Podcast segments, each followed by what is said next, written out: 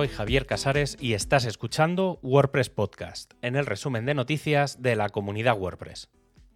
En este programa encontrarás la información del 27 de marzo al 2 de abril de 2023.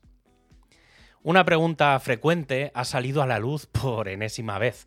¿Por qué Jazz? Y ha sido el propio Matt Mullenberg quien trae la respuesta. La fórmula para el jazz es música y libertad.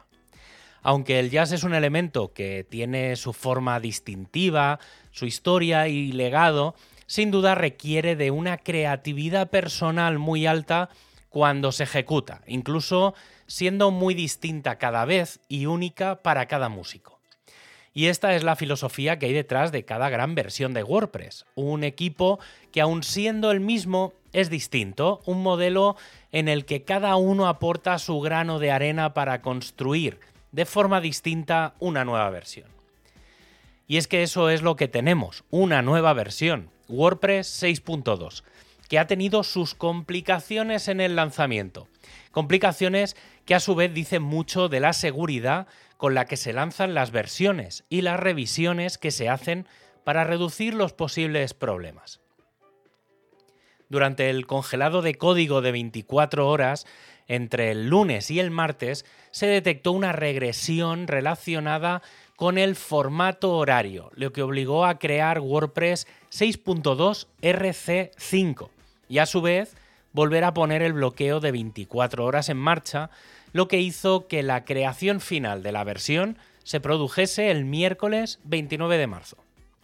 En cuanto a novedades, nada nuevo que no se supiera ya desde las versiones candidatas, con el foco, como en estas últimas versiones, en finalizar elementos del editor y potenciar el rendimiento del propio software.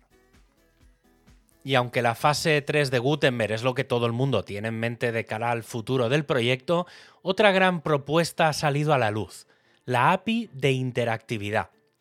Y es que es un problema habitual el usar el admin Ajax pensado explícitamente para el panel de administración en el frontal de WordPress.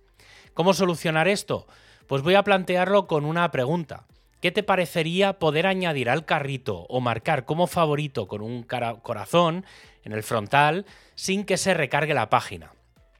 Sí, como decía, esto se puede hacer, pero de una manera no oficial.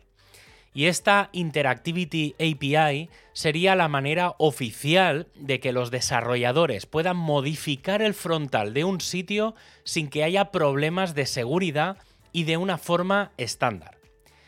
Es muy recomendable ver el sitio de demostración en wp.movies.dev.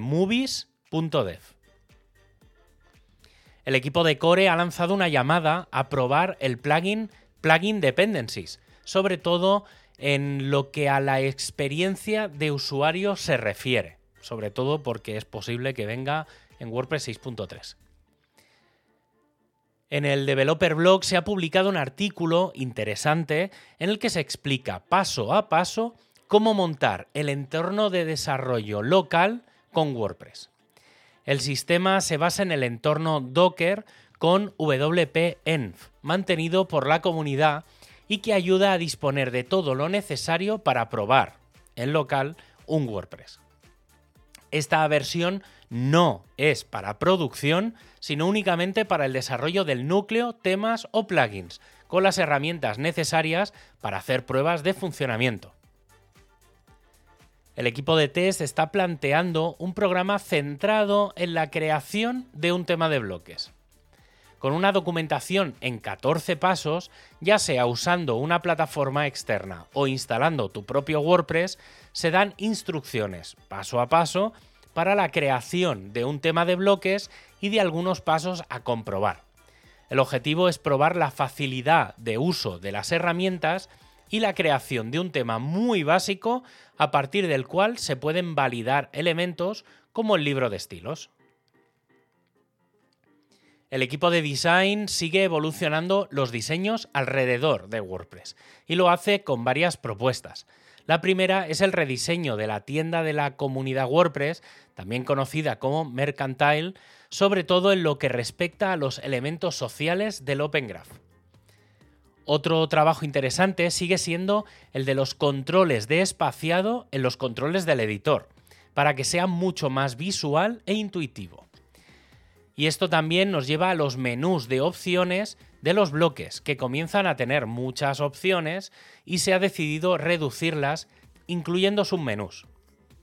Para acabar, teniendo en cuenta que las plantillas están teniendo un peso mayor y que pueden ser infinitas, se ha ideado un sistema en el que poder gestionarlas de una forma más simplificada.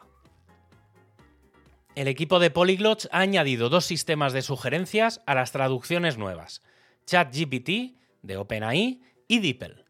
De esta manera, cuando se vaya a añadir una nueva traducción, además del historial de ayuda previa basado en traducciones similares, también aparecerán dos sugerencias más que vienen de ambos proveedores. Para funcionar, has de ir a tu perfil de traducciones y allí se pueden configurar las APIs gratuitas de ambos servicios. El equipo de Mobile ha presentado los nuevos foros de soporte. Ahora, sí, porque tiene un poco de historia. Y es que inicialmente el desarrollo de las aplicaciones de Android y iOS se realizaban en colaboración con el equipo de WordPress.com. De ahí la integración que había con su plataforma. Esto ha cambiado en las últimas versiones y los enlaces de soporte ya no irán a los Happiness Engineers, sino que se mandará directamente a los foros oficiales de WordPress.org. Esto pasará a partir de la versión 22.0 de ambas aplicaciones.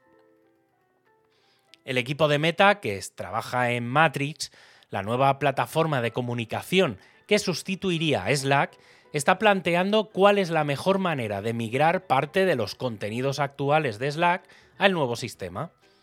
Principalmente afectaría a los canales públicos con cierto trabajo de reasignación de mensajes.